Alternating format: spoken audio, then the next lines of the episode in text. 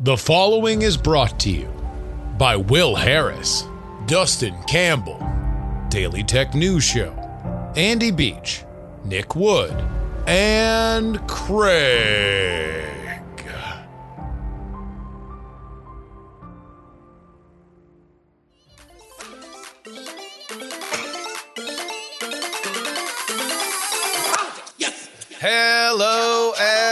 Welcome everybody to the Politics, Politics, Politics podcast for March 30th, 2022. Your old pal Justin Robert Young joining you from Austin, Texas.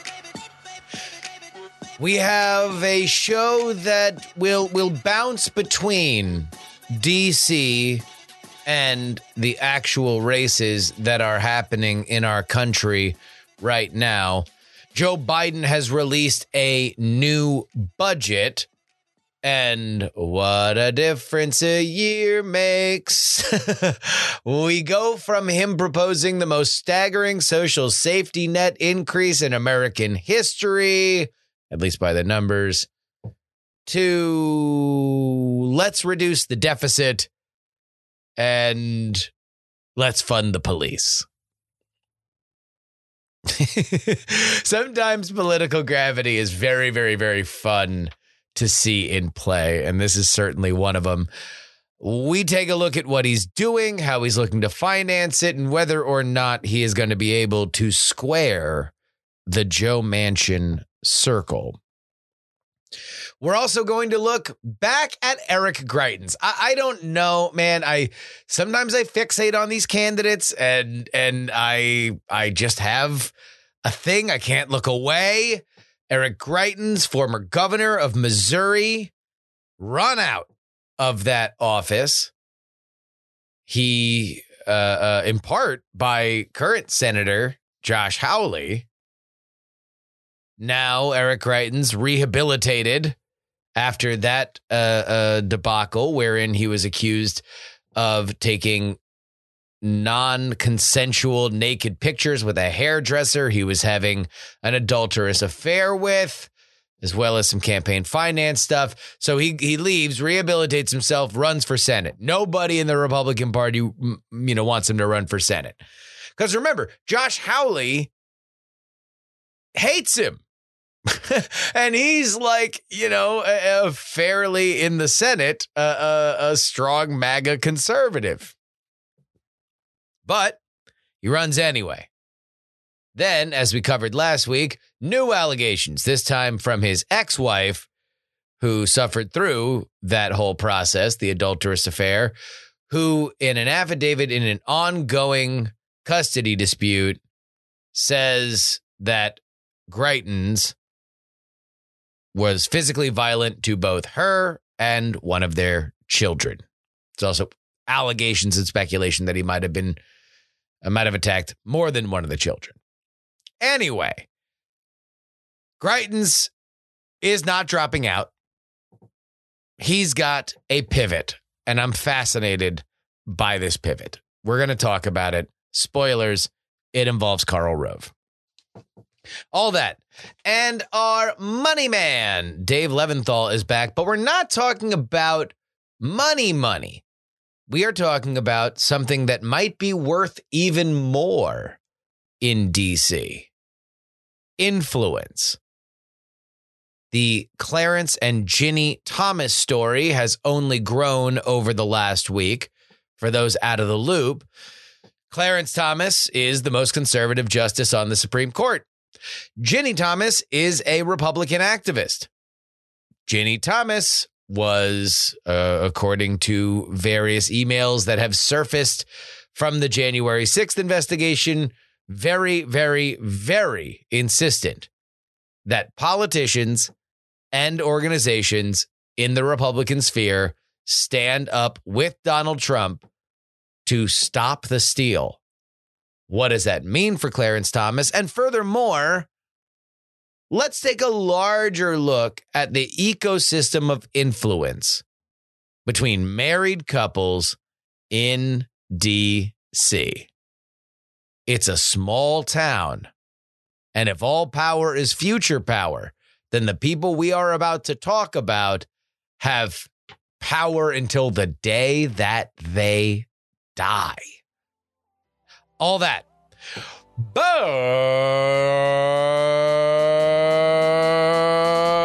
first,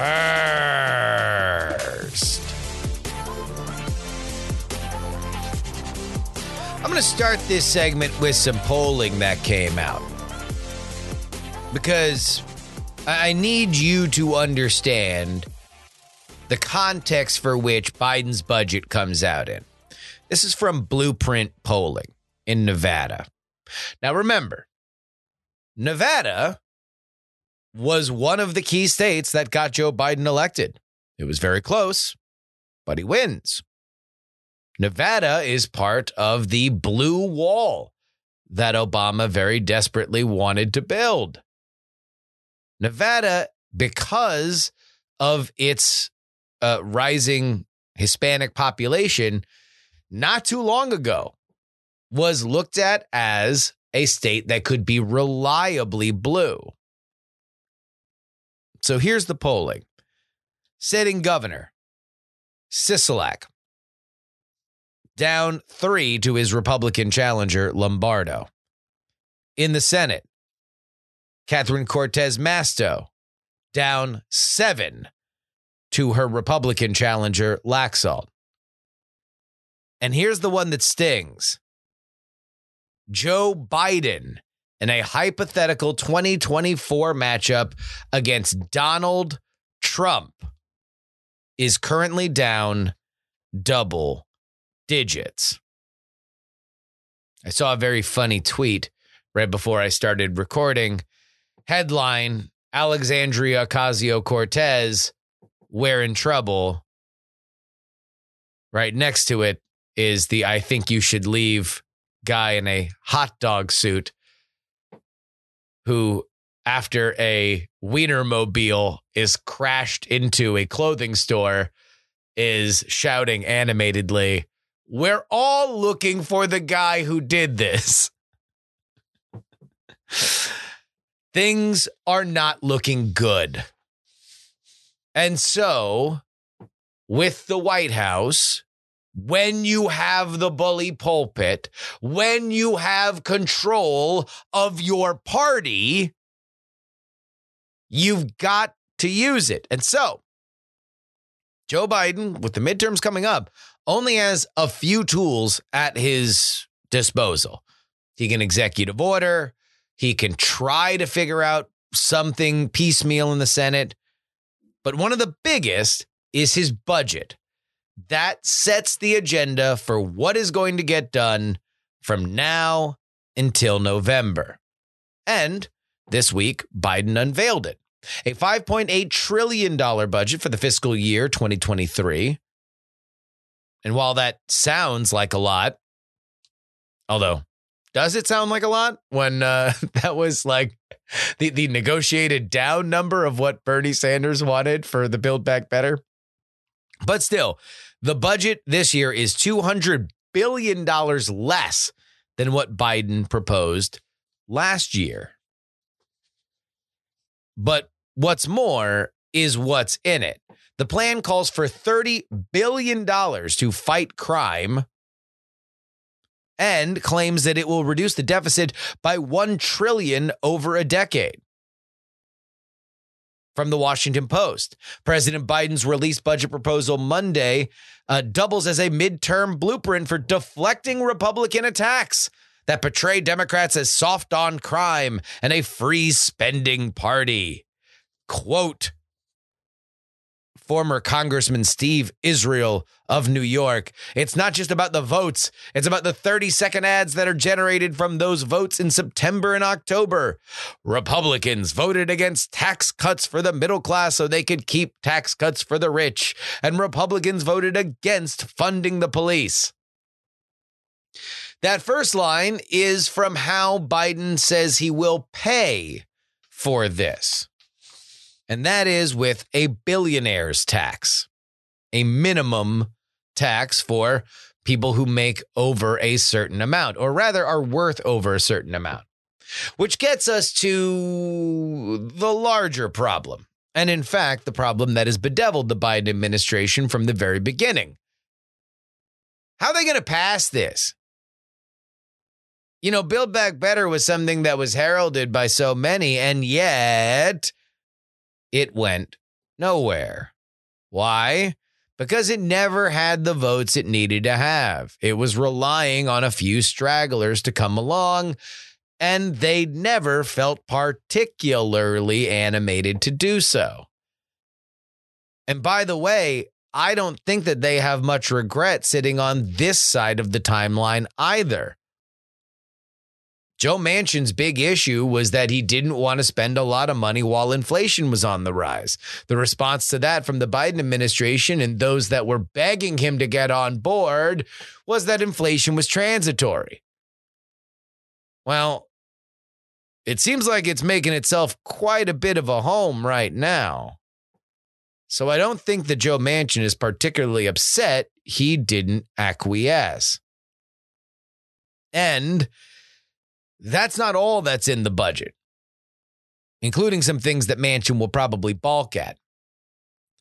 There is another uphill fight, according to Politico, for spending in child care as well as pre kindergarten.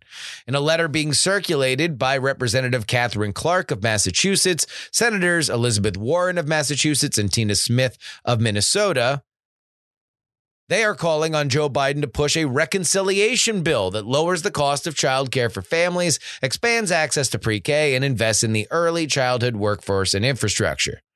More than two dozen senators and 70 plus House members signed on to the missive, at least as of the publishing Monday night, a few days before it's scheduled to be sent to the White House.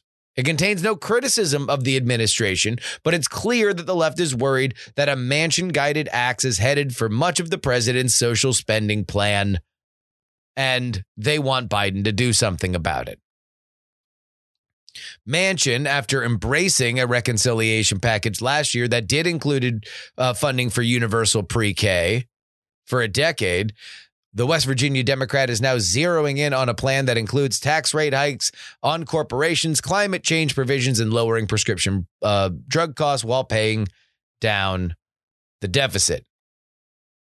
So, while the budget seems like it's something that might have a bit of a fight, it will likely mostly face criticism from progressives. Although getting Manchin fully on board is going to be something a little bit trickier than it might otherwise be. Here's my thing about looking at it as a midterm blueprint, however. Soft on crime was a year ago. Wild spending is only unpopular when you're not doing something with that money that your voters find popular if you are fighting on that turf, you are doing so where the Republicans are happy to fight you. And more specifically, you are leaving unguarded what I think will be the animating issues of this cycle. And that's education. I mean, more specifically, education is the tip of the spear, which is the larger issue recovery from COVID. Everything that the Democrats do from now until the midterms should be focused on how do we get back to where we were. Explaining the, the, the issues that are happening along the, the, the way, picking out the pebbles from our shoes so everybody can continue to walk forward. If you are dealing with the issues of the past, then you are not looking forward. And more specifically, you are not fulfilling part of the issue that got Joe Biden elected in the first place, which is a return to normalcy. A president that didn't misspeak and piss off the entire world. Okay, wrong week for that. A president that has experience, a president that isn't going to embarrass you. Okay. Anyway, moving on. The issue is normalcy in all seriousness. How do we get back to there? How do the kids get back in school? How do we recover from what we lost? From small businesses to cities that have uh, uh, uh, you know less tax revenue. We are a different country now. How do we regain what we lost while learning the lesson from our time? Now, mind you, through all of that, I didn't mention and also still be scared, scared about COVID because they definitely got to turn the page on that. I don't care. BA2, BA4, BA4000, BA Baracus. I don't care. there is uh, there is nothing that they can do on that. That that that ship has sailed. I got two polls for you. Trafalgar Group poll of Missouri from February 22nd to February 24th. 1,026 likely voters. The leading candidate in the Republican primary for Missouri Senate is Eric Greitens by eight points over Schmidt and Hartzler. But a month later, Missouri Scout does a similar poll taken from March 22nd to March 23rd, 941 respondents. A key part of this is that right before this poll was taken, Eric Greitens' ex wife accused him in an affidavit of abuse to not only her, but one of their children. In this poll, it is Schmidt that's up 24, over Greitens at 21, Hartzler within the margin of error at 19. Effectively, a three way tie with Schmidt on top. That is the first polling indication that indeed these allegations have hurt the insurgency candidacy of Eric Greitens. I wondered aloud on this very podcast whether or not that was curtain for cur- curtains for Greitens. Because, I mean, geez, come on. Another one? This one, it's your ex wife, the one who stood by you through the first thing? Now she's got some bad things to say about you? That's not so good, Eric. But for those wondering if and how Greitens would fight back against the accusations, well, we have an answer. Karl Rove. Number one, all of these accusations were written, notarized, and distributed to the press in Washington, D.C. while I was with my boys.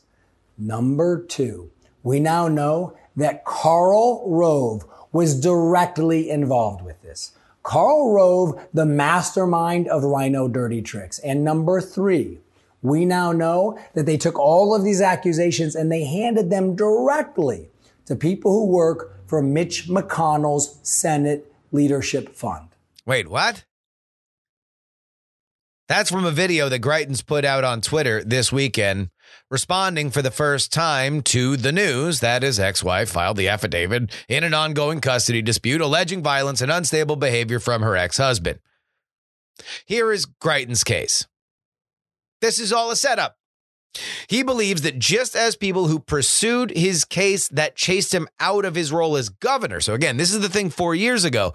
Some of those people were about to face legal consequences and therefore give him a quote unquote total exoneration. New allegations began. Hmm, suspicious timing, says Greitens. A few things that I think are worth pointing out here.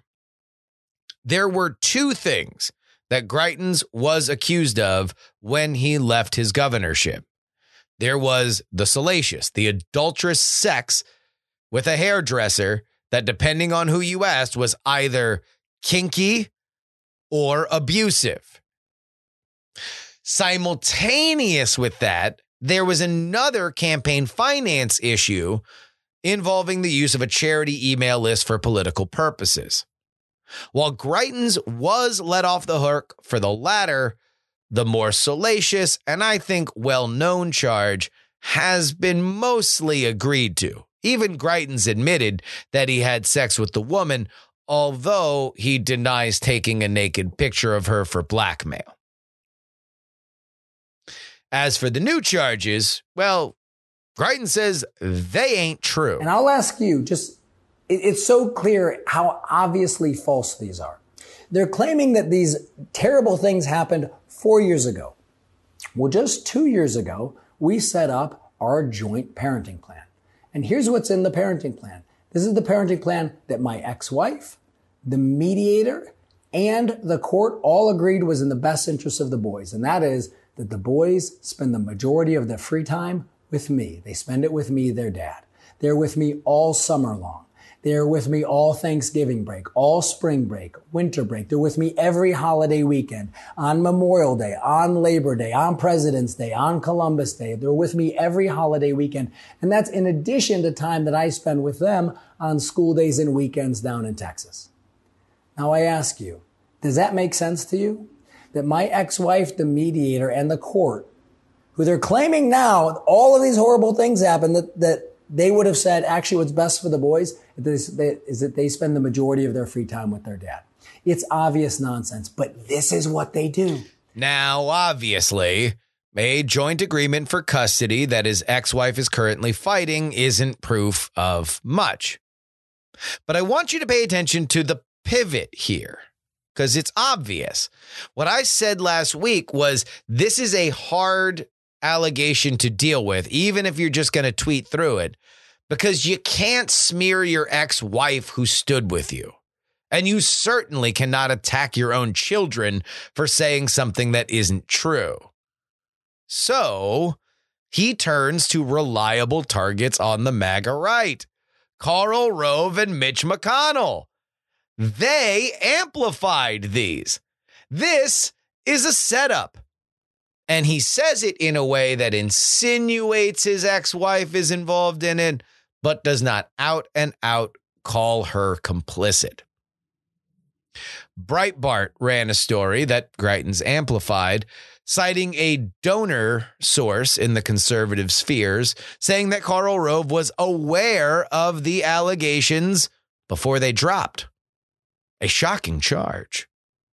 That Karl Rove who led George W. Bush to the White House vis a vis the governorship of Texas, which is based in Austin, with all those Lone Star State connections, would have knowledge of a Republican scandal emerging from a professor, which is what Sheena Greitens is, at the University of Texas at Austin?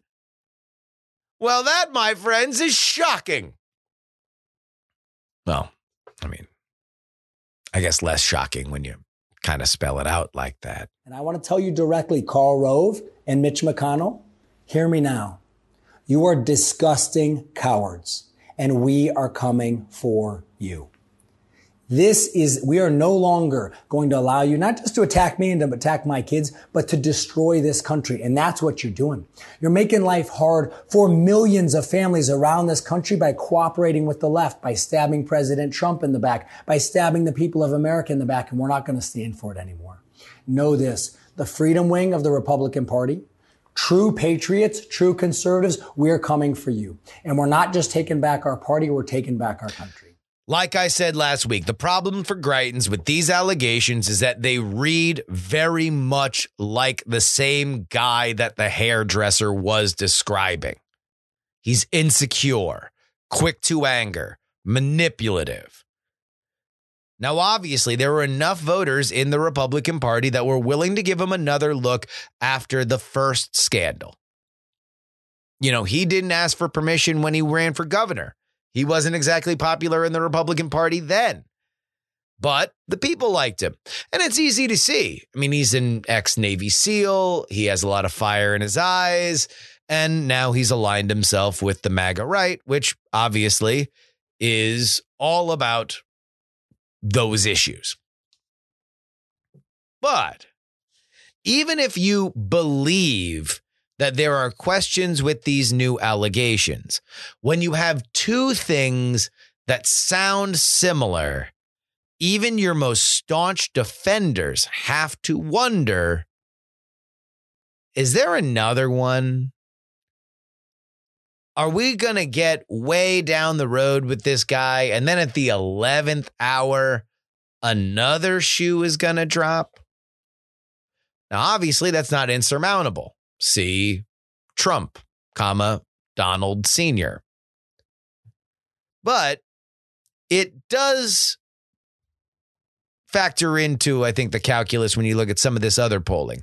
These are Trafalgar Group polls uh, sizing up possible matchups for that open Missouri Senate seat. In it, both Hartzler and Schmidt match up against uh, the two most likely Democrats that would run against them. And both of them uh, are up by double digits, like anywhere between the 14 to 20 range in the various different combinations. Blowouts. Meanwhile, in the two polls with Greitens, and by the way, these were before the allegations. Greitens is either up plus one or tied. So while Greitens is somebody that is popular on the right, if he loses his traction there, then you're going to start to have a lot of second thoughts on do we want to gamble the Senate on this guy? And, you know, if you are a Missouri voter on the Republican side, I think, you know, you might not want to. you, you just might not want to take the risk. This is kind of the same thing with Perdue. When the rubber meets the road, is this going to get you closer to winning in November? And we're seeing that some of the more problematic candidates are actually facing headwind on this issue.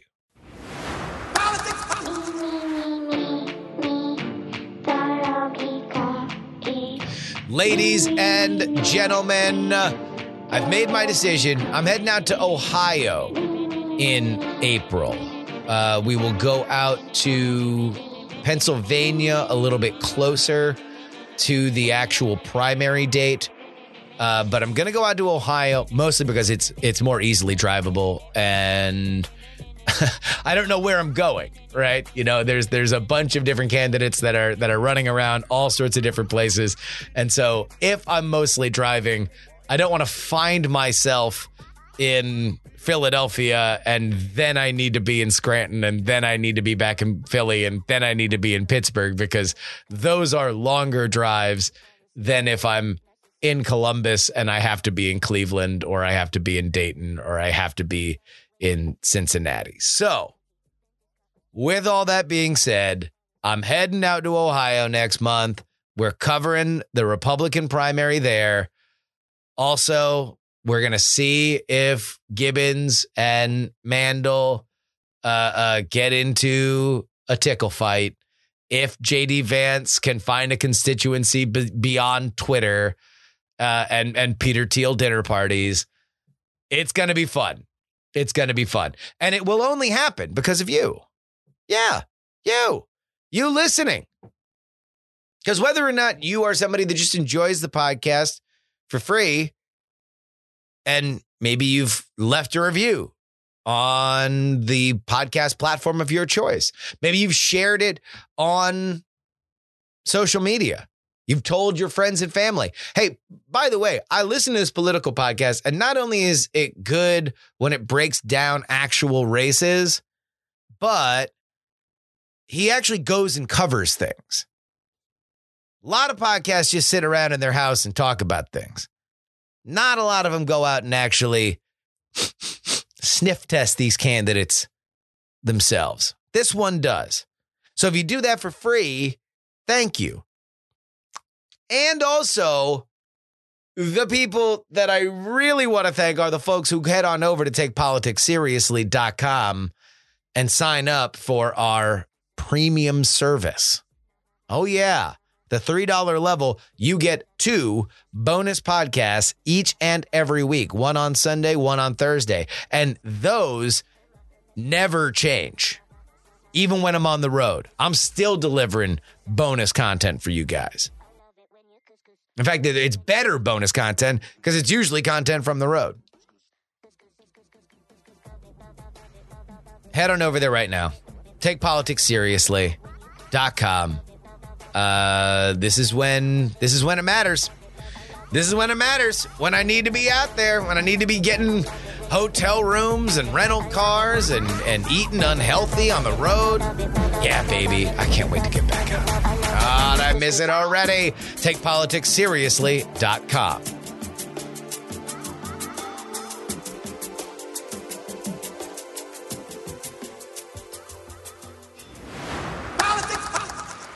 Our guest today is no stranger to the program. He is the Deputy Washington Bureau Chief for Insider.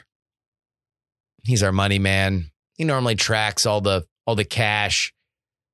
He he had to get you know he, he got an apology out of uh, or, or no he got he got Nancy Pelosi to back down after his coverage of uh, uh, how Congress folk were flouting the rules and regulations on stock trading. He's the one, the only, Dave Levinthal. Welcome back to the show, Dave. It is a pleasure and an honor, Justin, to be back. Clarence Thomas, somebody that has been controversial in DC really since the moment that he came to the Supreme Court uh, uh, by way of a, I mean, well, here let, us actually take a step back. What was he the template of of the modern Supreme Court circus that we've kind of seen now uh, be become the norm? What was that? Was that the beginning of it in our modern era, in our television era? I mean, look, anytime you uh, kick off a Supreme Court hearing with um, with Coca Cola and pubic hair, you yep. you have a you, you know that it's going to be a wild ride going forward, particularly if the if the man in the hot seat is going to spend the next 30 some odd years uh, on the bench on the high court. So yeah, Clarence Thomas has been a controversial figure for for you know effectively many of our entire lives. Uh, those yep. of us of a a certain age, um, of a um, certain you know, age, elder, wait, wait, elder wait, millennial, way, young Gen yeah, Xers yeah, but, and beyond for sure. By, by, the way, I know I know we have a few younger listeners to this show. So if you are one of those younger listeners and you just in the intervening time that Dave said these this phrase, you went and Googled pubic hair Coke can, please hit me up on Twitter at Justin R. Young. I just want to know how many of you are out there that have no idea the the parameters of that scandal and uh, haven't done it myself, but 99% guaranteed that uh, you will get a picture of Clarence Thomas showing up when you do so. But Absolutely. yeah, I mean, it, it, was it was really it, you have to go back maybe a, a couple of years before that uh, to Judge Robert Bork getting uh, getting put up, getting borked, and, and, getting getting borked, which gave rise to the term.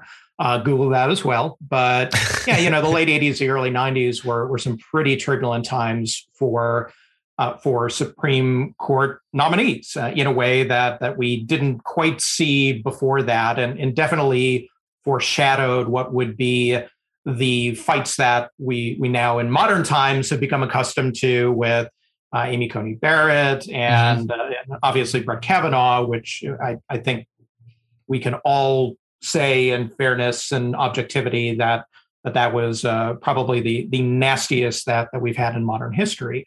So in a way, that's just kind of become standard practice. If if anyone thought that the Ketanji Brown Jackson hearings were oh. really crazy and really awful and really bad, well, in a vacuum, sure, one can make that case. But relative to some others that have happened, well, maybe not so much. I mean, it, so so that's really the the level of animosity that that yeah. will exist and also too it it really just kind of underscores the foundational stakes at play here and that instead of this being about qualifications instead of this being about somebody's record instead of this being about will this person actually do a good job when they mm-hmm.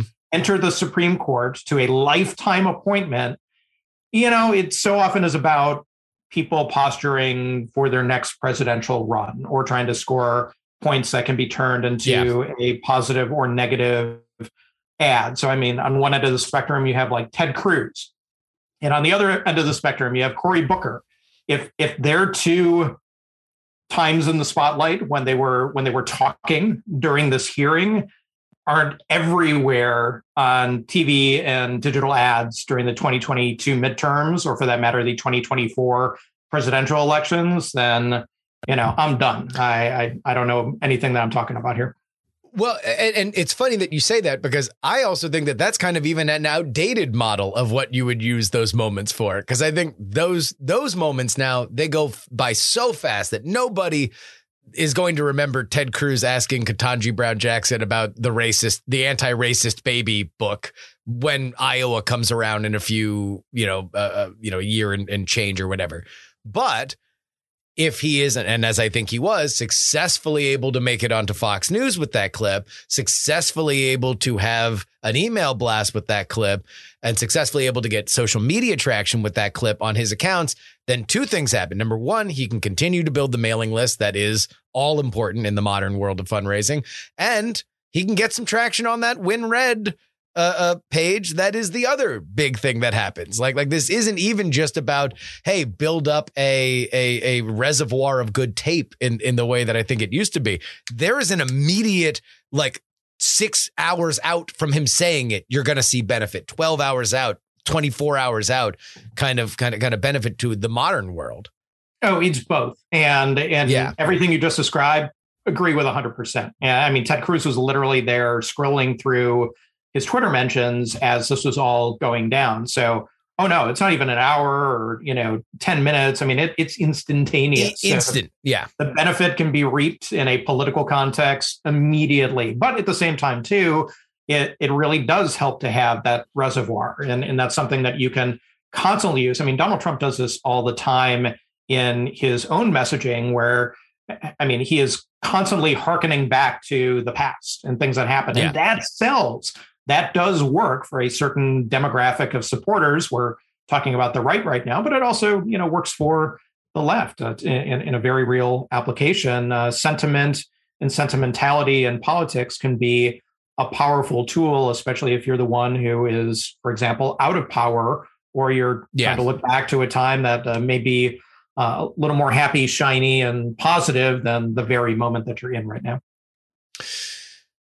So let's go back to Clarence Thomas because while he certainly came in to the court with a lot of Sturm und Drang, he, I think, probably more than anybody else on the bench has wanted, as the kids say, all the smoke. Like he is not shy about his personal opinion. He has written fairly pointed books uh, and and and other literature about his point of view. I would say probably him and Scalia were the two that I think were were the most sort of out there uh, defining their own personal positions alongside of their judiciary philosophies.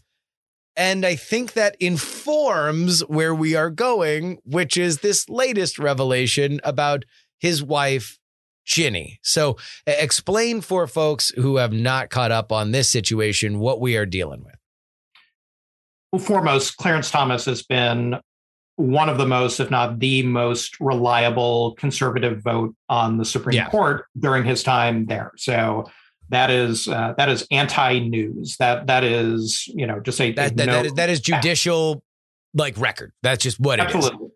Yeah, and, and he's also to a uh, a bit of an enigma when you have other justices, both on the right and the left, who use Supreme Court oral arguments, for example, to get on their soapbox or ask lots of pointed pick questions. Clarence Thomas has made his name and made his mark for his silence, although mm-hmm. he has telegraphed in other ways his judicial philosophies and, and what he believes in when it comes to actually serving on the court, oftentimes he will just sit there and quite literally never ask a question, never never speak. I, have been to Supreme Court oral arguments before, and I've never heard him utter a word, and it's mm-hmm. incredibly rare when he does. So, so that's another thing that that's been going on. Um, so, yeah, anyone who would be surprised that Clarence Thomas is conservative, anyone who is surprised that Clarence Thomas would espouse a set of very right leaning beliefs, um, you know, just kind of hasn't been paying attention to Clarence Thomas for the better part of the past three decades. Now, that all said, somebody who's flown much lower um, below the radar, at least in mainstream American politics. Uh, it, for you know anyone, if you ask hundred people, hey, who's who's Ginni Thomas?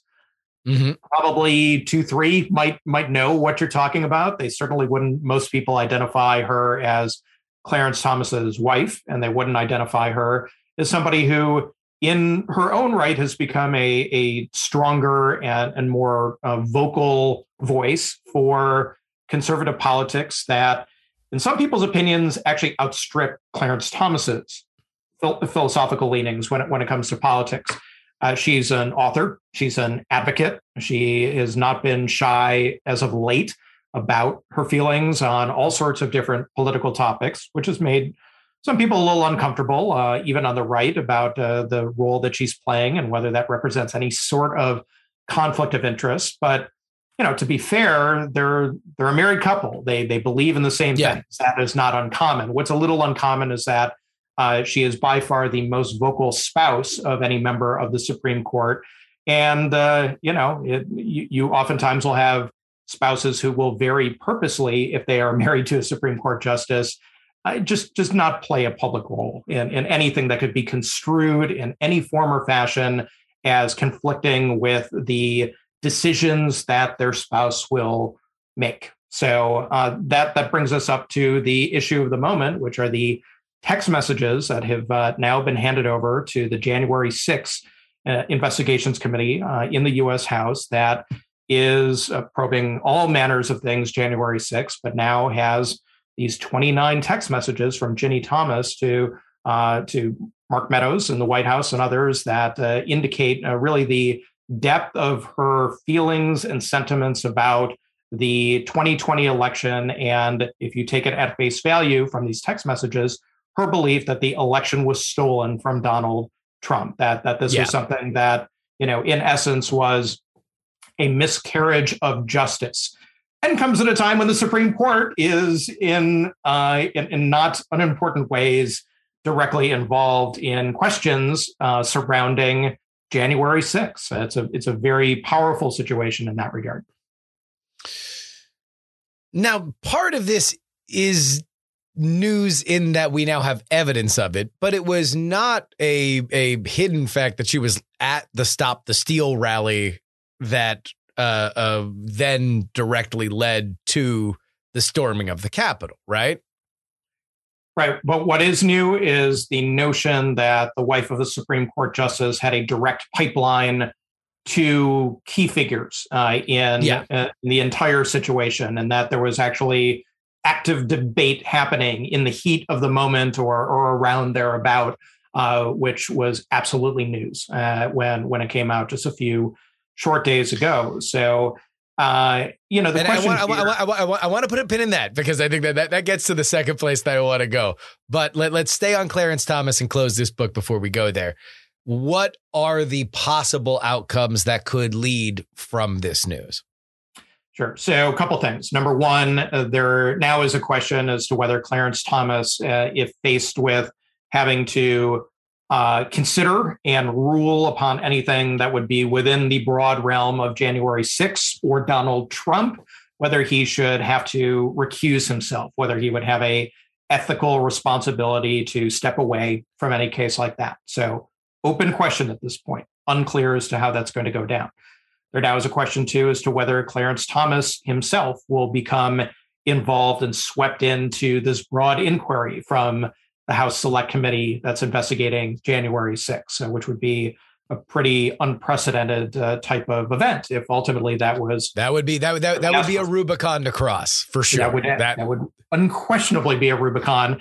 And, and then the third element, which is uh, which is really coming sort of to uh, to to the the fire of debate of, uh, of Capitol Hill and, and Washington, D.C., is the question of whether there will be any formal impeachment efforts uh, going forward in the U.S. House to impeach a Supreme Court justice. My colleague Ryan Barber had a very, very fascinating article about uh, not only the uh, the the state of play of something like that, how it would go down, and, and the mm-hmm. 10 second bottom line on that is yes, you can impeach a Supreme Court justice. It would happen just the way as a president would be impeached. It's a 50% uh, um, yep. simple majority House vote goes to the Senate. You need two thirds there. So, you know, that's one thing. But also, to you know, beyond that, uh, whether there's going to be, you know, a debate, whether this is going to take up time in Congress. Uh, Ilhan Omar, representative from Minnesota, Democrat, has called for impeachment. AOC, Alexandria Ocasio Cortez, has also come out uh, in principle in support of the idea. So you're you're definitely getting rumblings, but also too, there were rumblings around the time that Brett Kavanaugh and his allegations and accusations yeah. of sex scandals and whatnot. I mean, there was talk of that too. So you know, the Democrats may just be full of it when it when it comes down to it, and that there's no good, not going to be any serious concerted effort to go forward with this, but it makes for wonderful politics and wonderful posturing in the meantime. Speaking of that social traction and ActBlue traffic, you know, like these are the things that you can that you can it do. It makes when... money if you want to rile up the base, if you want to, you know, just keep pressing the button on the cash register. I mean, this is the way to do it. At least you know, for the very moment until something else happens. Right? In our modern in our modern era. All right, let me go back to that thing that you said that the news is that she would have a direct pipeline, and uh, uh, I don't want to take away the news value of that story that I think it was NBC led on, but uh, uh, let's let's broaden this out a little bit because you at Insider did a a little uh, uh, retrospective of the top couples, married couples in DC. And what you realize very quickly is something that I think a lot of people who live inside DC know very well. It's a small town. No one's more than two people away from knowing everybody else in town the people that work in DC are there regardless of whether or not the party is in power. You know, even if you're not in power, you're probably still living there. And then your party comes back to power and you get to be in, in, in the bureaucracy and the opposition party gets to just sort of live a, a, a civilian life and be a lobbyist or something like that. So with that context in general, is it really that shocking that, that she had direct access to these people in a world where everybody knows everyone and Ginni Thomas has been in DC for, for how many decades? It, it really underscores just what a bubble Washington, D.C. can be. So, yeah, you know, you almost take it for granted if you live here in Washington, D.C. or, or inside the Beltway around the Capitol, uh, that, that there are going to be these power couples, that there are going to be couples that you know maybe one person is higher profile and they're out front but the spouse is actually quite powerful in his or her own right uh, so we we looked at 20 of the most powerful power couples to kind of answer the question mm-hmm. of well who are they you know what, what are the really the power couples that sure are, are obvious okay barack obama and michelle obama bill clinton yeah. and hillary clinton duh but there's also you know some that are definitely not household names or one of the spouses uh, of the two is not necessarily a household name, but they wield a lot of power and influence in Washington, or they have great connections in their own right that aren't reliant on their husband and wife. I, I think, you know, Antony Blinken and Evan Ryan is a great example of two very high ranking Biden officials, married couple for a long time. Uh, you know, one is the Secretary of State, but uh, Evan Ryan is, you know, a kind of a high-profile Biden administration official serving as a liaison to the uh, to the cabinet secretaries uh, in, in, the White House. So, you know, this is a this is a power couple that really is going to be at the top of any list for us folks here in DC, but are not really going to be, you know, to the level of the the Obamas, the Clintons, or, or now the Thomases. Yeah. So you, I mean, like, like, so that that's that's a great one. Blinken and and Ryan now both in ascendancy in in the Biden White House. Uh, uh, similar ones here that I think listeners to this podcast would know: Mitch McConnell and Elaine Chao. Obviously, uh, uh, uh not only Elaine Chao, huge in the the uh, uh, uh, off delayed uh, uh, heretofore yet seen uh, infrastructure week from the from the Trump administration, but then of course the the inspiration for Don Blankenship's cocaine Mitch moniker, which we often use for Mitch McConnell here, but Ted and Heidi Cruz, the the one that well here let me let me ask a broader question before we start to talk about some of these other folks. I forget who it was that I saw on Twitter but they were like the the long form article that I think needs to be written in DC is just to talk to people in media, lobbying, bureaucracy and simply ask, what did your parents do? like with with the with the understanding that it within DC it is kind of at least known that some of these kinds of jobs are just generational that that the you're, you're maybe now the kid is in is is working at at the, the the post or some think tank or something but before they were they, they were a bureaucrat. And then the kid of the journalist then becomes uh, uh, something in, in in a lobbyist firm or maybe in in politics. Is is that something that that is real or is that overblown? Well, it's fascinating, and and for every I'm a John Edwards style, I'm a son of a mill worker kind of story. Yep. You get a uh, hi, I'm Senator so and so, son of a senator, and yeah, and, and, that's just you know kind of the way it operates, and and, and both can be kind of calling cards and selling points in in their own right. If if you're trying to project strength and experience and legacy, which still remains attractive just ask, you know, Don Jr. and Eric Trump.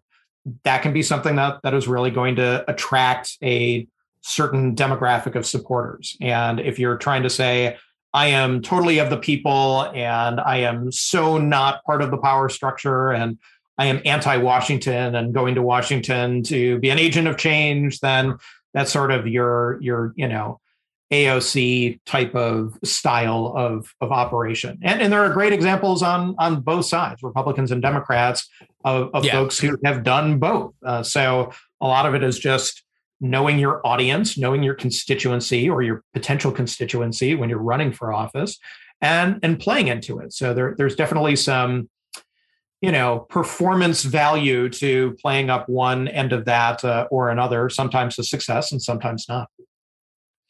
So the, the, the, there are two couples here that I want to bring up because I do feel they're kind of uh, uh, almost like twisted mirror images uh, uh of of each other.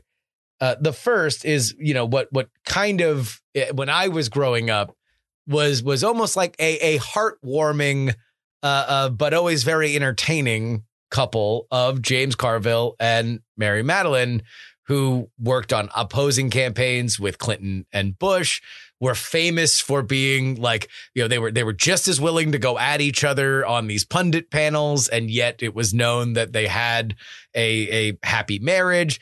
And then you have our modern version of it and and maybe it is nostalgia that gives us the rose colored glasses for for Carville and Matalin but you have the Conways uh uh, uh Kellyanne and and George who not only did it seem like when they became at odds with Kellyanne being a Trump official and George starting the the Lincoln Project, not only was it vociferous and angry, but it also was awkward on a way that that Carville and Matalin never were.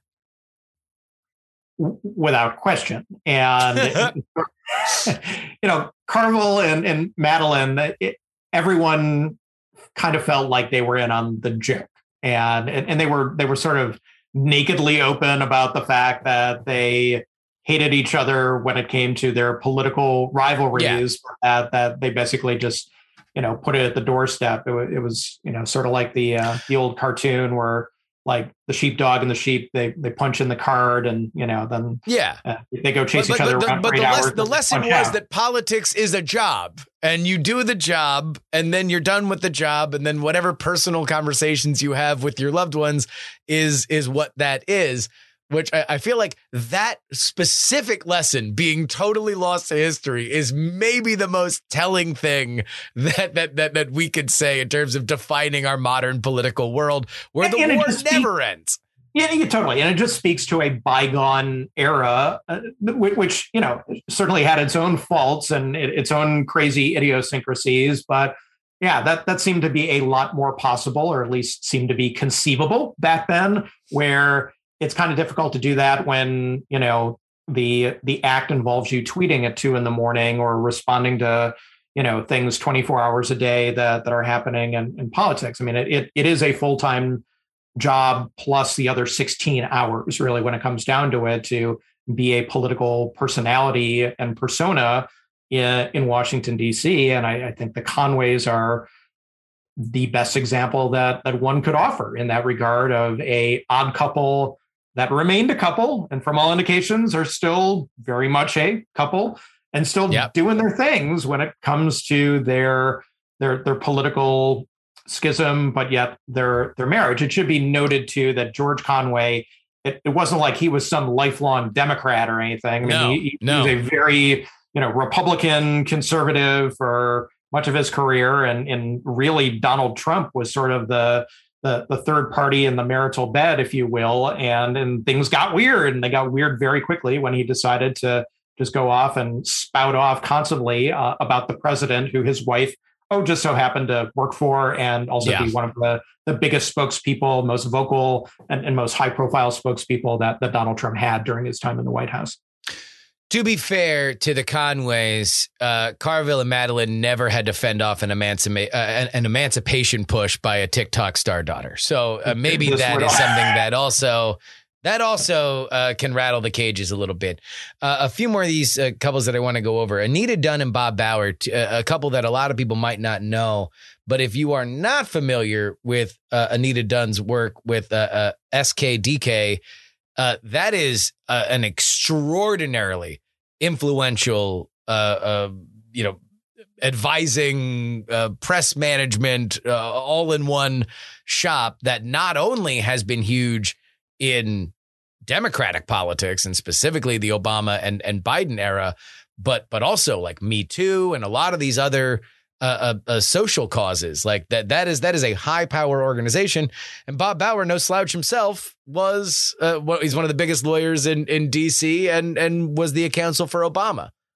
Yeah, yeah, and you know, in, in a way, they they are very much in the running for the most powerful couple that nobody across the nation really knows or has necessarily heard of, but here in DC, they're a huge deal. So yeah, you know, Bob Bauer, Anita Dunn both have, have had profile. They they're not hidden away and sequestered in some room, just pulling levers behind the scenes, behind the magic curtain. But uh, at the same time, too, they're not uh, exactly the uh, profile on on a nationwide coast to coast in a nationwide coast to coast respect as say George Conway and Kellyanne Conway are. But they're incredibly powerful. They're incredibly influential. They do so much and have done so much over many, many years, decades even, uh, and, and as much today as ever when it comes to supporting the Democratic Party infrastructure, when it comes to uh, really providing political uh, advice and counsel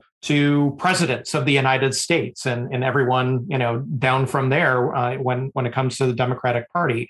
So yeah, don't don't sleep on them. They are very, very, very key people here in DC, and again, continue to be so. Yeah, I, if you're not familiar with, with with the work of SKDK, look it look it up. Like like they are they are they are behind a lot a lot of big big big moves. Uh, last couple that I want to talk about, newer couple, but one that I think we are we are probably either going to uh, uh, not see a lot of, or we are going to see for the rest of our lives.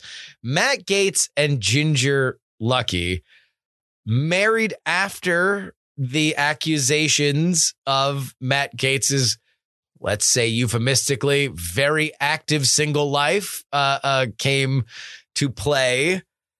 I I joked, I believe, on this show that the the the number one page of the playbook of a single politician who is going through something like that is to immediately marry the closest woman uh, uh, to him because those allegations are way easier to do when, oh, I'm married now. I was single then. These things, even in if they are not illegal, as we may or may not find out with this Matt Gaetz uh, investigation, that was a wild time. We all had wild times, right? Uh, meanwhile, Ginger Luckey, not exactly a wallflower, has become a social media uh, icon herself, and sister to Palmer Luckey, who is the founder of Oculus, got acquired by Facebook. And now, after washing out of that organization because of his politics, weirdly enough, he's now a defense contractor with a crazy drone company. That that that seems fascinating.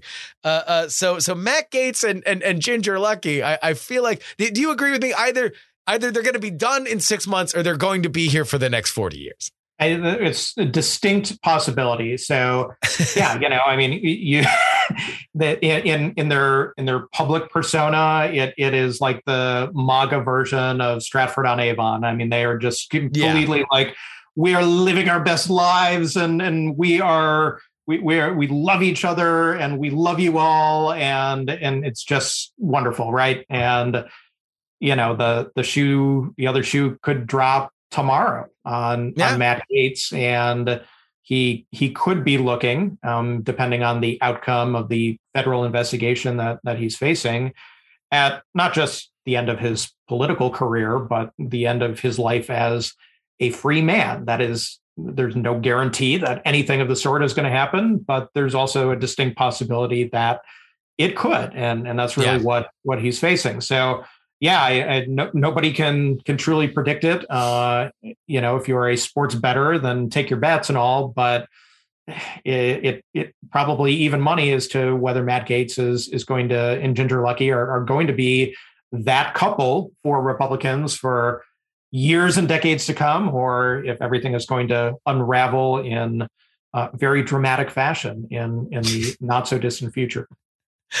Yeah, and and uh, I, I, can't imagine anybody listening this deep into this particular interview who has as not familiar with the Matt Gaetz situation. But in case you're not, for the one or two of you that that that have wandered in here by accident and left it on, uh, Matt Gaetz is currently facing a, a federal sex trafficking investigation, wherein he has been discussed but not in any way charged as of yet that on some level centers around the idea of whether or not paying women on sugar daddy websites constitute as constitutes as prostitution and whether or not one of those women was underage at the time that she in, entered into one of those relationships.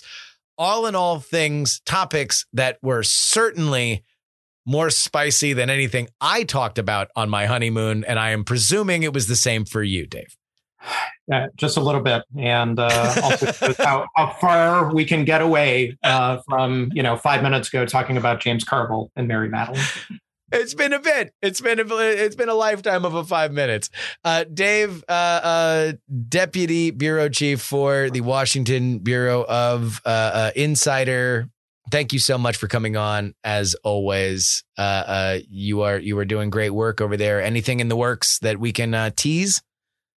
I, I would uh, I would tease some of the works that we're doing on Ukraine. Uh, we we've talked about this before, and there's going to be a lot of action in the next couple of weeks with a big public hearing coming up on Capitol Hill about members of Congress and their stock trades, talking about mm-hmm. spouses. This is something that uh, will be front and center as an issue too, with the idea that not only members of Congress should be banned from trading stocks because of potential conflicts of interest and violations of existing law, but also to their husbands and wives should be yeah.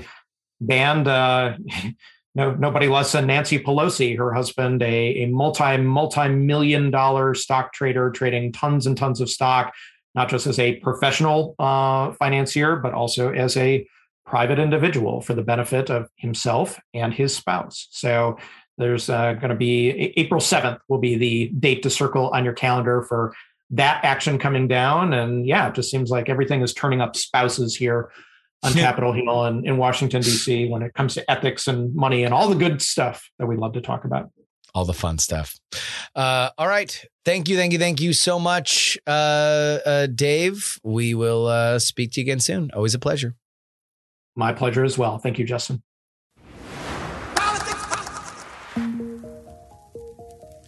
And that wraps it up for us today. Politics, Politics, Politics is written and hosted by me, Justin Robert Young, for Dog and Pony Show Audio in Austin, Texas. If you would like to thank Dave Levinthal for coming on the show, head on over to px3guest.com or just search for Dave Levinthal on Twitter. You can hit me up with an email, theyoungamerican at gmail.com. Hit uh, the show up on Twitter, PX3 tweets. You can watch me live on Twitch, px3live.com. Our podcast can be found at px3podcast.com so you can share it with your friends, family, clergy, Our merch is at politicsmerch.com. You can also support me with a one time donation. You just got some money in your pocket? Bah, send it my way. On PayPal, it is paypal.me slash payjury. On Venmo, it is Justin Young 20. Uh, and and uh, a man whose last name is Pizzazz. What an amazing name. What an amazing name, Pizzazz.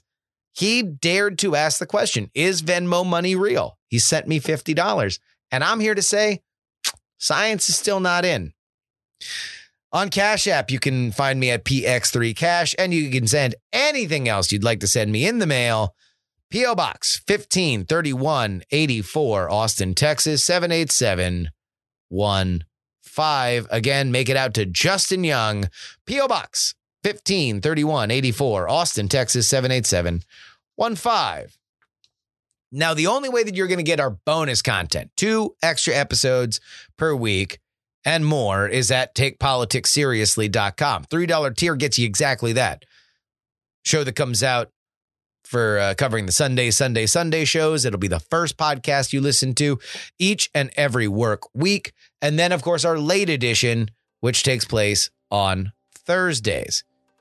And then, of course, there's our Titanic $10 tier, which games gets your name read at the end of the podcast, like these fine folks. Andres, Unsafe DB Levels, Idris Arslandy and DJ Katie Mack, Niemeister, Dr. G, Admiral Flapjack, Utah Jimmy Montana, Edmund Pluribus Unum, Pete Spicer, 70s TV Salesman, or Spy. D, really? And vote Gloria Young for King of the New World Order. Zombie Doc, Edison, no mention on the podcast, please. Dot com Junkie, DP4 Bongo, Jewish Lives Matter, 100 Mile Runner, Staff Sergeant Poopers, Berkeley Stephen, Diana's Silent Slumbers, Katie, Adam, Double K Ranch, Yo Pinball Shop, John, the Opposable Thumbs for Dog Foundation, Super Zoomy, Neil, Charles, Darren, Olin, and Angela, DL, Stephen, Chad, Matt, Miranda, Janelle, Chief, Andy, Robert, Casey, Paul, Dustin, Richard, D Laser, just another pilot, pilot middle aged Mike, the Jen, J Pink, and Andrew. You want to join them? Only one place to do it. Take politics seriously. Dot com. That is a wrap. On our next uh, free episode on Friday, we are going to welcome back an old voice who we haven't heard in a little bit, Bill Scher, because I want to have an existential Biden conversation. Like, I'm going to ask him to look down the map of what happens between now and the midterms. And we're going to play a game called Find the Wins. Where are there wins for Joe Biden between now and the midterms? Like, possibly. Like, do we expect it?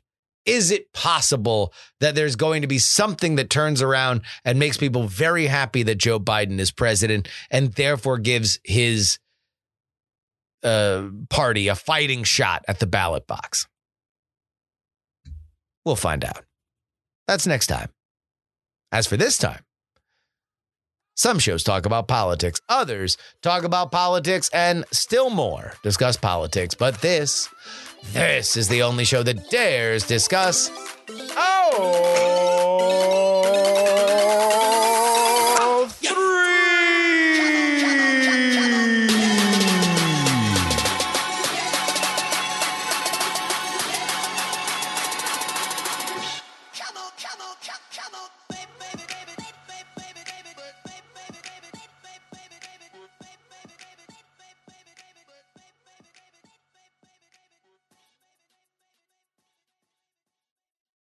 Diamond Club hopes you have enjoyed this program.